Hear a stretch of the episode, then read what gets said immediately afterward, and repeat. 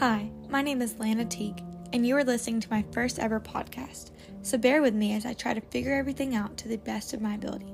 Today, I will be dedicating my time to the case of Breonna Taylor. This case is not only extremely controversial, but it happens to be ongoing as I speak.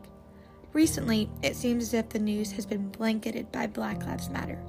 And as if the George Floyd case wasn't enough, the tragic death of Breonna Taylor broke headlines as well as social media.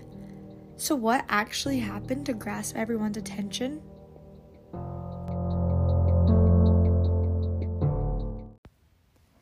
Breonna Taylor was fatally struck by at least eight bullets at the hands of Louisville police officers in her home shortly after midnight on March 13th.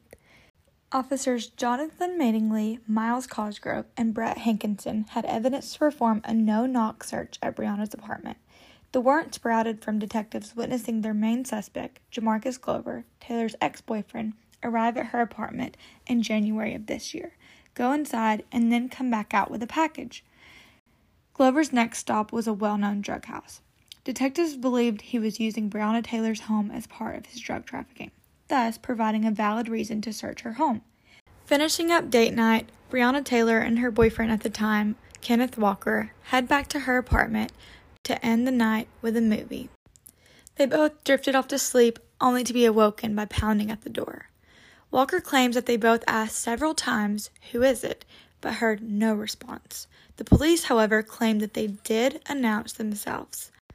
Walker, believing it to be an intruder at the door, grabs his gun and heads for the door, only to watch it become unhinged.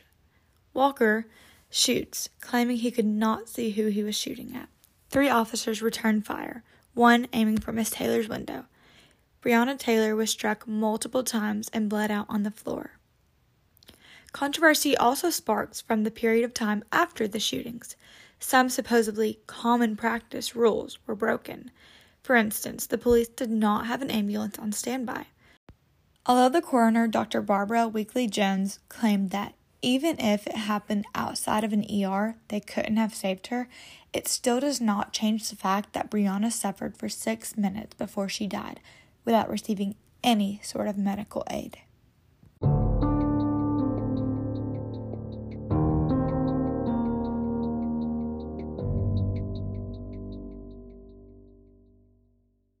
So let's dive even deeper into this investigation. The victim in the case is obviously Breonna Taylor, a 26 year old African American ER tech. Her boyfriend is also a main focus in the case, Kenneth Walker. However, the individuals with the most backlash are the officers at the scene Jonathan Mattingly, Myles Cosgrove, and Brett Hankinson. The evidence at the scene is scarce. However, as of August 30th, Kentucky's Attorney General has received the long awaited FBI ballistics report. It is under investigation currently.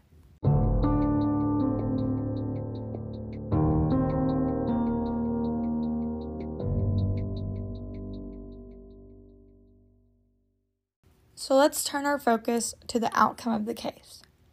But I can't really say that because it's not exactly a black and white answer. As I've mentioned previously, it's still ongoing, which makes it kind of hard to exactly explain an outcome. Because of the so called Castle Doctrine, which traces back to 17th century English common law, the Taylor case is extremely twisted and complicated. The Castle Doctrine establishes that the home should be a place of peace and sanctuary. This doctrine gives people in every state, minus Vermont and Washington, D.C., the right to use deadly force against an intruder in their home, with no duty to retreat. In Kentucky law, those protections do not allow someone to harm police officers who enter their home as long as the officers, get this, announce themselves or the homeowner reasonably should have known they were police. Based off of this, Kenneth Walker was accused of attempted murder and assault after he shot a police officer who he thought was an intruder. His charges have since been dismissed as of May.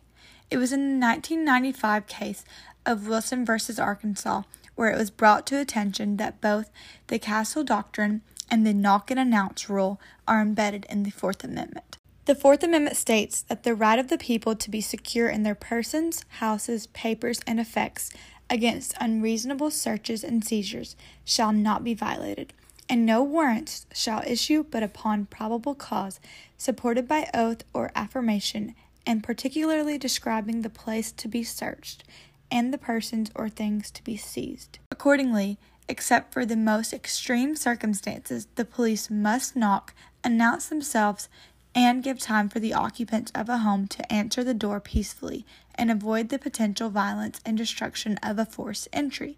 Two years later, the Supreme Court unanimously ruled in Richards v. Wisconsin that the police must show why each individual subject may be a threat to dispose of evidence, flee, or attack the police.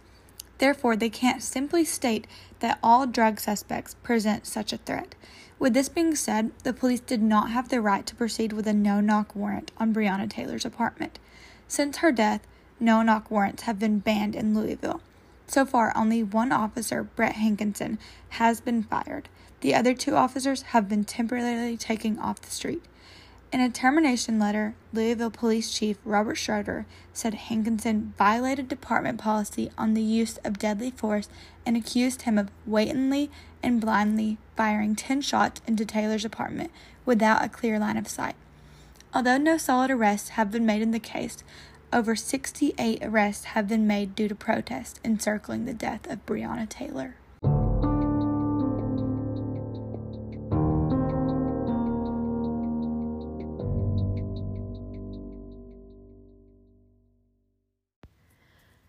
Now to reflect.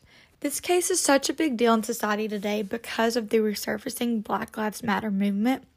In my opinion, had the recent marches and the death of George Floyd not occurred, this case would have never reached the media.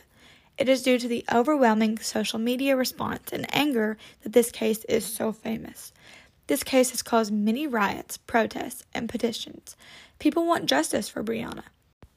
They want to see the officers get the punishment they believe they deserve. Now, even with all of that being addressed, I still have some questions fumbling through my mind.